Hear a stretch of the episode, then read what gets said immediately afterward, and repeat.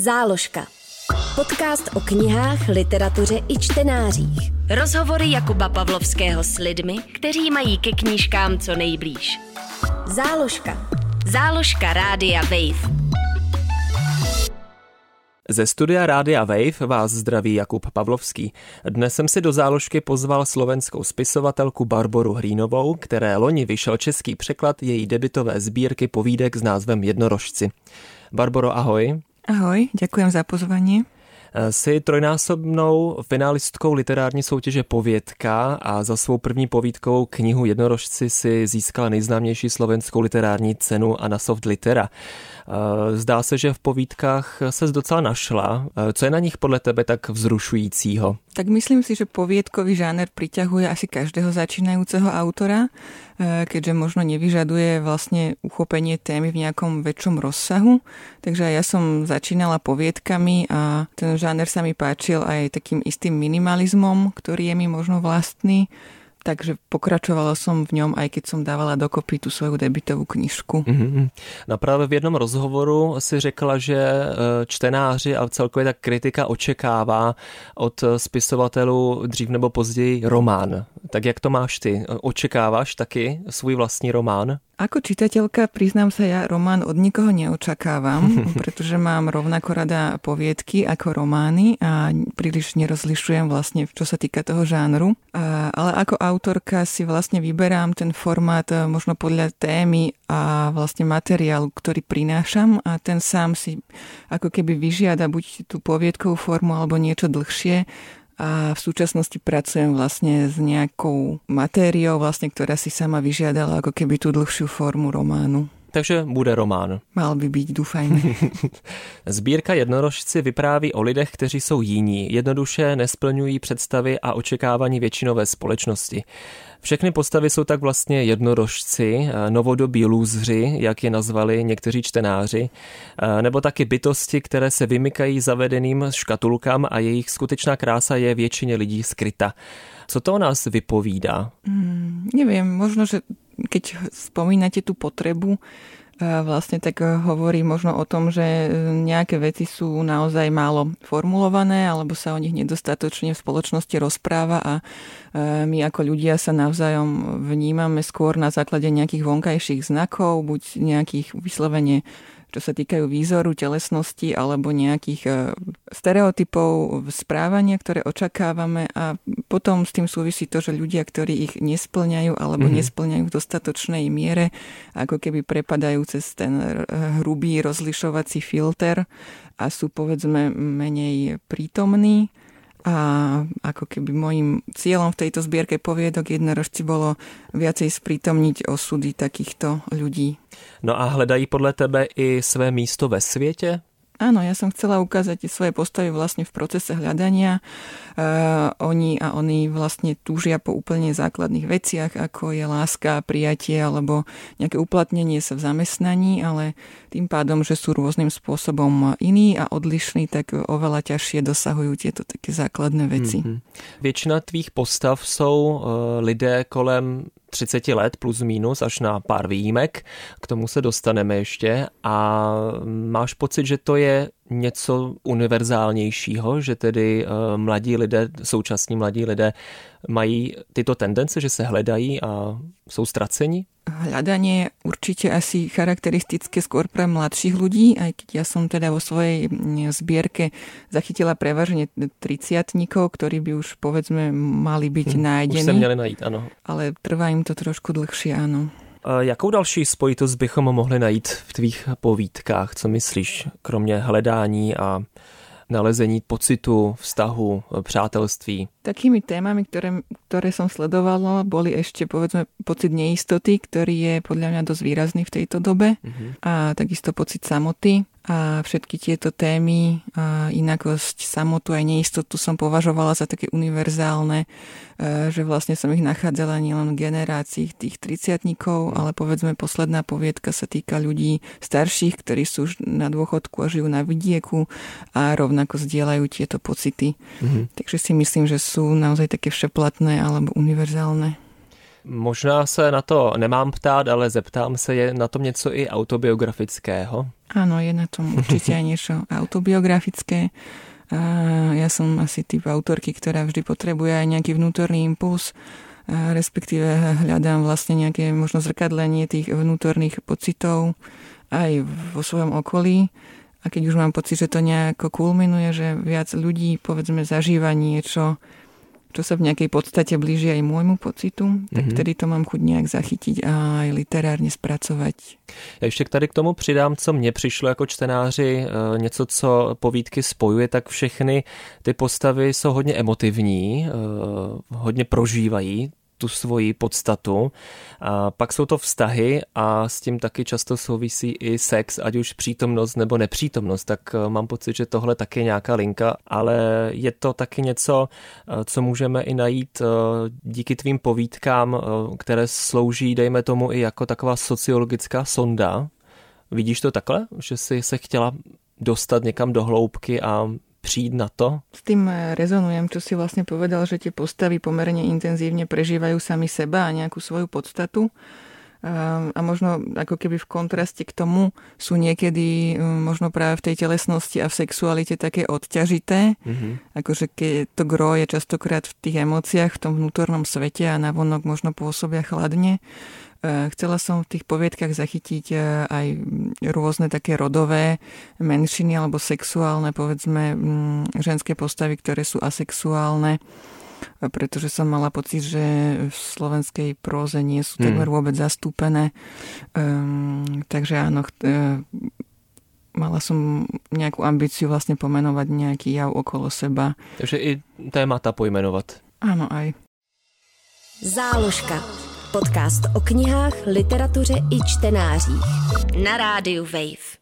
Eh, jsou podle tebe eh, tvé postavy um, univerzální? Dá se jim rozumět i v zahraničí? A právě i narážím na překlad. Nevím, kolik dalších překladů případně bylo uh, jednorožců do jiných zemí. Jestli ti přijde ty postavy, že jsou pochopitelné a jejich problémy jsou právě srozumitelné i jinde. Knižka bola zatiaľ preložená do troch jazykov a práve dnes vychádza jej poľský preklad čomu som rada, ale teda zatiaľ nemám nejakú veľkú skúsenosť s reakciami zahraničných e, čitateľov. E, mala som nejaké čítačky v Českej republike a otázky, ktoré padli po nich, boli podľa mňa také trefné a k veci, takže áno, mala som pocit, že to ľudí celkom ako mm-hmm. keby zasiahlo a že tomu rozumejú na nejakej úrovni. Mm-hmm, že to nejsou problémy jenom Slováku a Slovenek, ale opravdu dejme tomu minimálně eh, celoevropské, že když to vezmeme si vztahy a pocit eh,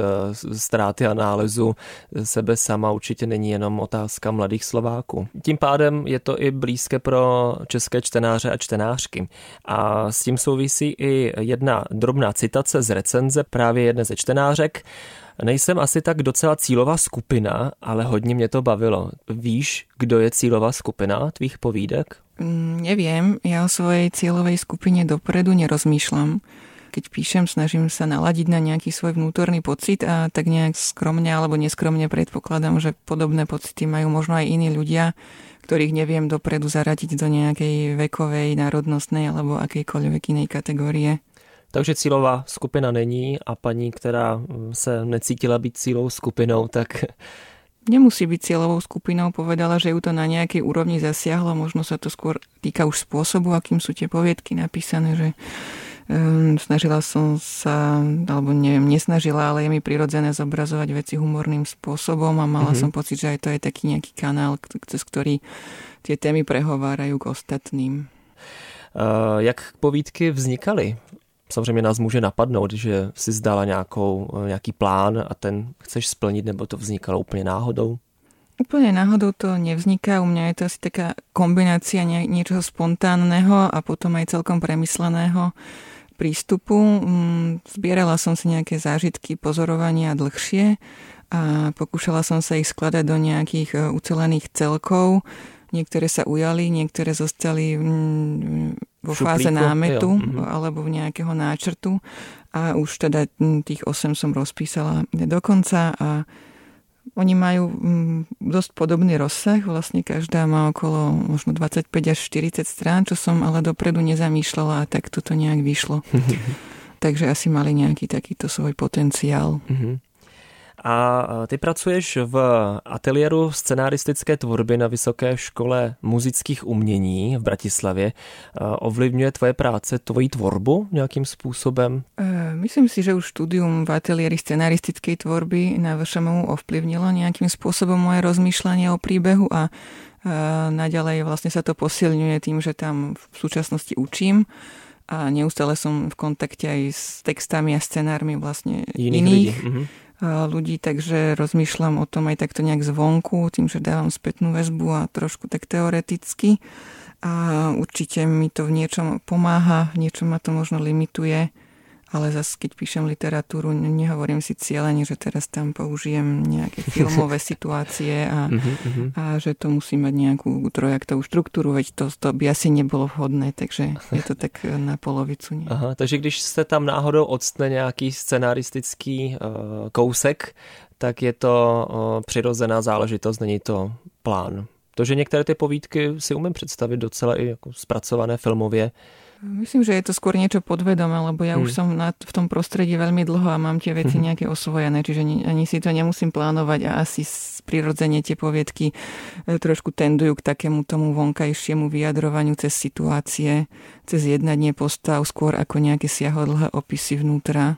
Takže si představuješ třeba ten děj eh, v hlavě, když píšeš, jak asi to vypadá, co má kdo na sobě, když třeba v té povídce vůbec není zmíněno, jestli máš, jestli si takhle promítaš ten svůj vlastní film, Do istej miery áno a možno ešte do väčšej sa snažím nejak vizualizovať tie emócie, že aby som ich teda nepopisovala len nejak popisom alebo literárnymi prostriedkami, striktne literárnymi, ale vyjadrila ich cez to konanie postav, aby boli mm. možno nejaké presvedčivejšie, takže skôr si asi predstavujem tie dialógy alebo mhm. nejaké medziludské interakcie.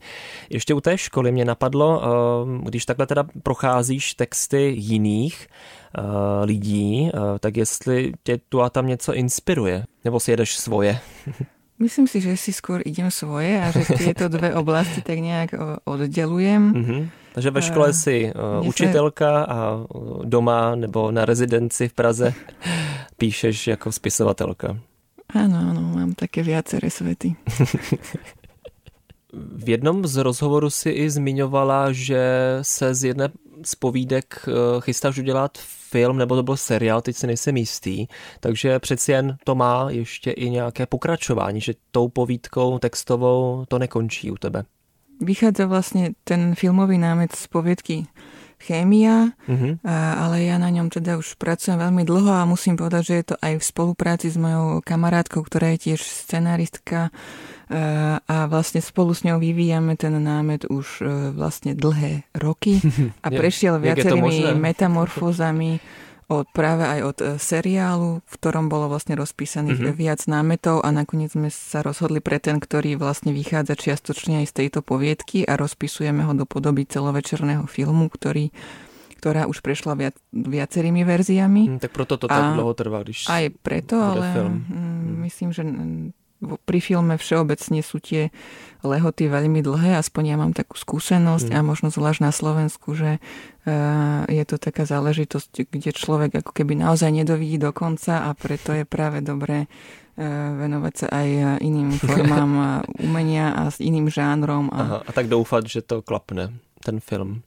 Áno, alebo už tak nejak pozvolená zvonku pozorovať a príliš sa do toho nevžívať. Mm-hmm. To pak ve finále bude příjemné překvapení, až to najednou opravdu vyjde a bude to na plátnech. Ďakujem, dúfajme. Záložka.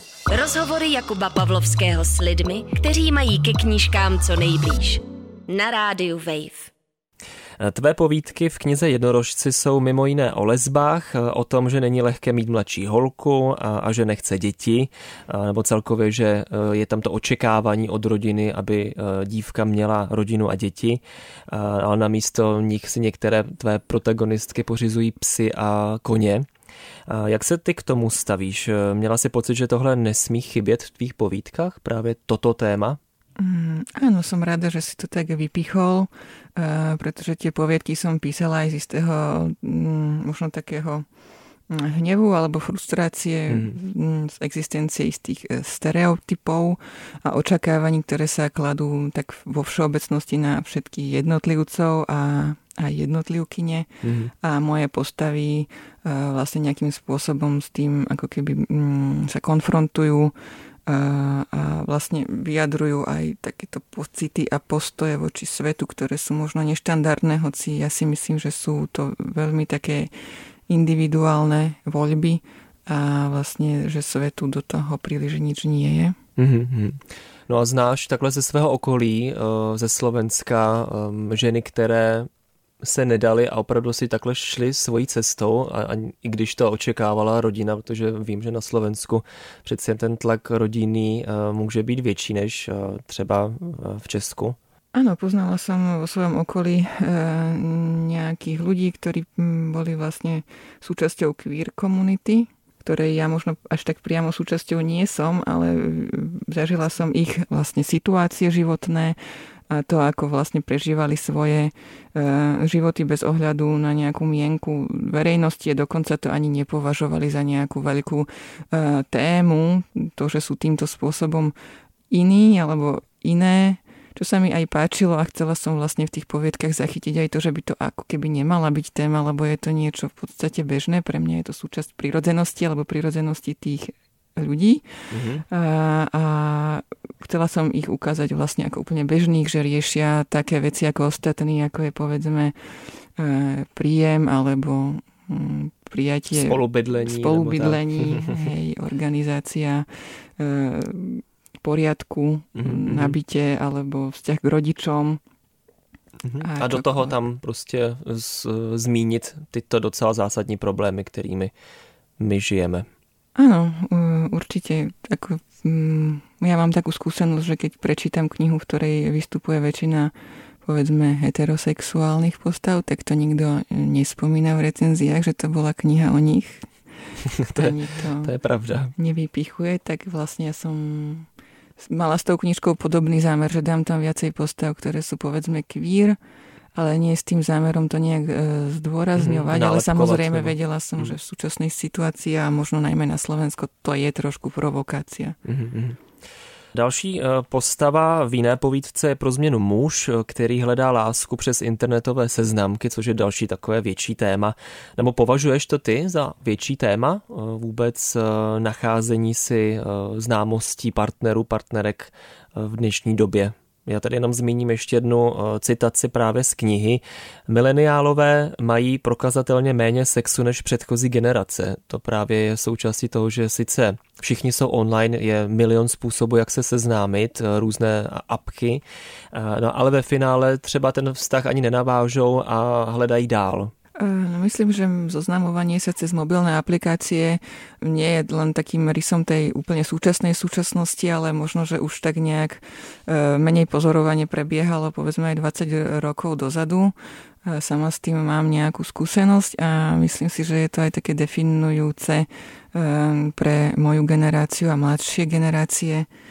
A samozrejme, že prináša to možno aj nejaký iný pocit z tých stretnutí a zo vzťahov, že sa povedzme viac virtualizujú. Mm-hmm. A aj keď tá dnešná doba vyzerá možno tak obscenia, že tá sexualita je všade a dáva sa do popredia, tak myslím si, že e, takej e, reálnej intimity v, v životoch ľudí možno menej a k tomu prispieva aj veľa iných vecí, možno aj e, nejaké e, hm. stresy, tlaky a celkový taký rast. Určite. Mm-hmm. No ještě eh, přeci jen se na chvilku vraťme k LGBT eh, komunitě nebo tématu. Eh, další povídka je právě o takovém klasickém vnímání gayů, kdy matka mladého geje si to nevšíma u něj, že, že je gay a zároveň je tak trochu homofobní nebo trochu víc možná. Takže zastává názor, že je to nepřirozené Zmínka o LGBT zazní i v jiných povídkách, třeba, že probíhá nějaký průvod nebo tak, takže to je právě takové to jenom, že tu a tam něco drobného zmíníš, takže to není, nedá se to označit za LGBT povídkovou sbírku, ale že to téma tam zkrátka někde rezonuje. Takže je to i, mm, myslíš si, jakási vhodná forma, jak dostat menšinová témata k lidem?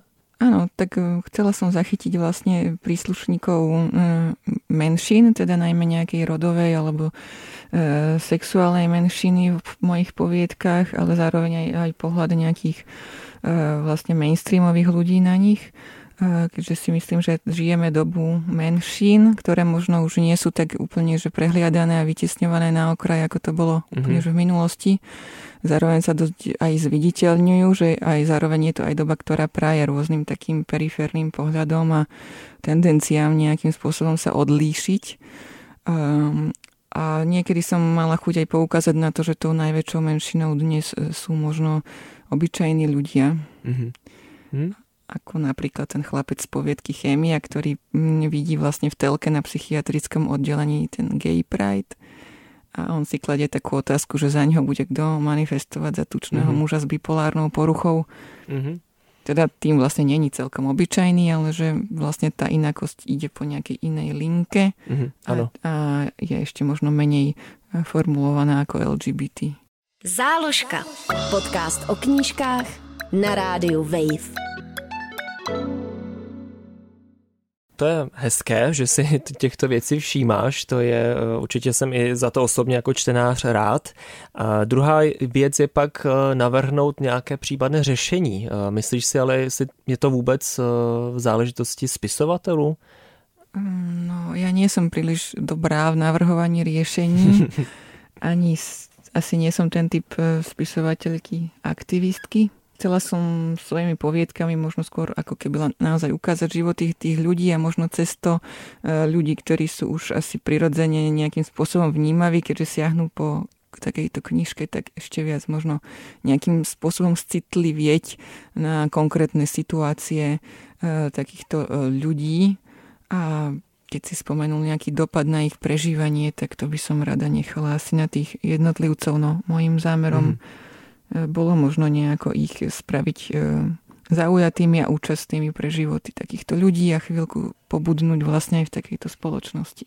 Ještě se vrátíme k povídce, o které jsme krátce mluvili a to je ta poslední, jmenuje se Klepy a vystupují v ní seniori, dejme tomu na těch 65 let a víc, je tam jedna 90 letá paní, je navíc ještě z východního Slovenska, tak eh, mě u toho napadlo, jestli i seniori, eh, nebo jestli ty seniory a východ Slovenska taky považuješ za takové jednorožce.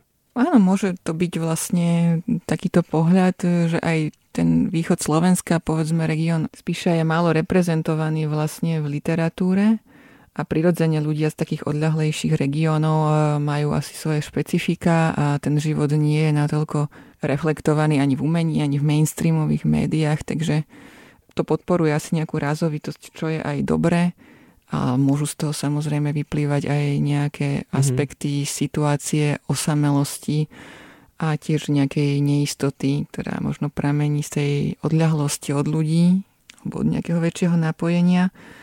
Um, takže áno, určite hm. sa vyskytujú jednorožce aj na spíši. Eh, ještě bych citoval jednu eh, drobnou věc eh, z tvých povídek. I ten největší idealista pocítí kolem třicítky potřebu ukotvovat se v hmotné realitě. Tak to patří teda těm třicátníkům, že už nemají žít úplně virtuálně zřejmě, ale že potřebují něco hmatatelnějšího ke svému žití. Kde pak má ale potřebu se ukotvovat člověk nad 65 let, tedy senior? Když už teda v té hmotné době je a přeci jen ještě v dnešní době je trochu vlastně na okraji. To je zaujímavá otázka.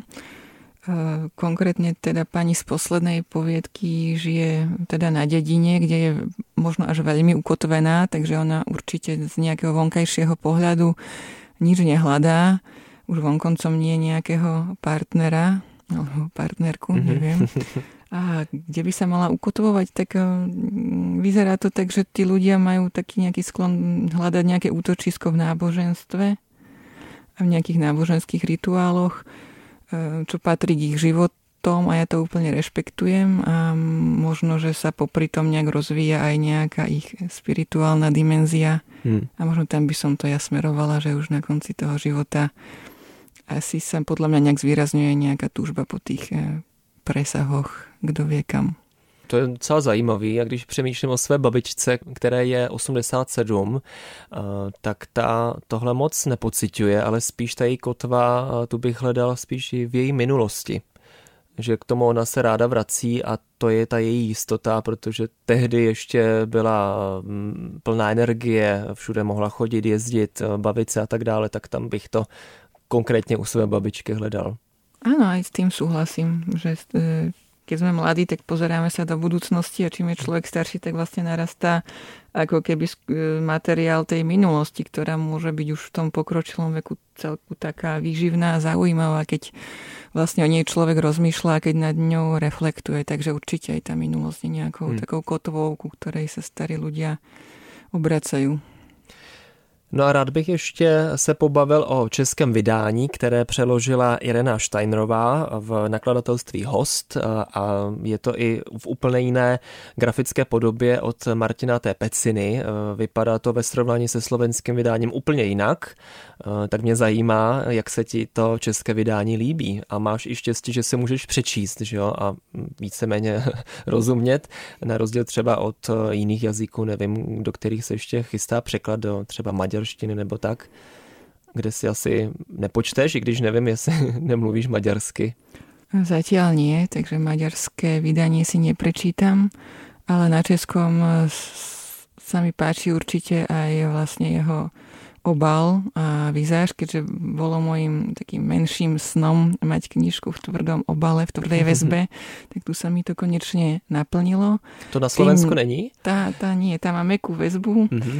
čo je teda úplne v poriadku. Bola som veľmi rada, že slovenské vydavateľstvo Aspekt e, akceptovalo vlastne na návrh obálky moju e, fotku, ktorou je vlastne taká detská kresba jednorožca na chodníku No ale vlastne české vydavateľstvo Host to poňalo úplne inak a myslím si, že e, veľmi výstižne. E, veľmi som s vizuálom aj s grafikou spokojná a takisto aj s prekladom pani e, Steinerovej, ktorý som si tiež prečítala a vlastne spolu sme ten proces trošku komunikovali ona mala práve najväčší nejaký taký problém s tým východoslovenským nárečím a že ako ho pretlmočiť do češtiny, či zvoliť nejaký náprotivok českého nárečia, ale nakoniec sa vlastne rozhodla ponechať ho v pôvodnej forme a dať nakoniec knihy taký česko-spíšský slovníček, čo si myslím, že bolo veľmi dobré riešenie. Mm-hmm. Češi sa aspoň eh, dozvědí, jak se mluví na východu Slovenska. Tak. Máš eh, doma archiv eh, článku a zmínek o tobě a tvé vlastní tvorbě? Jestli si děláš eh, vlastní archiv, ukládáš tam recenze, které vyšly na knihu, fotky, sečtenáři, nevím, nebo rukopisy dokonce? Priznám sa, že áno. Po teda Anasoft Litere a získaní ceny som si zaviedla takú krabicu, vlastne do ktorej si ukladám teda nejaké reakcie, ktoré vychádzajú v tlači, recenzie a nejaké zmienky o knižke, mm-hmm. aby som to mala na jednom mieste. A je to taková i do budoucna tvoje kotva e, do minulosti, že se můžeš podívat. Presne tak, ako tá tvoja stará mama, tak ja si rád otvorím túto krabicu a budem prežívať svoj život znovu. A to je krásný plán. Mojí hostkou v záložce byla slovenská spisovatelka Barbara Hrínová, autorka sbírky povídek Jednorožci. Děkuji, že jsi přišla měj se hezky. Děkuji za pozvání. Záložka. Podcast o knihách, literatuře i čtenářích. Poslouchej na wave.cz lomeno záložka, v aplikaci Můj rozhlas a v dalších podcastových aplikacích.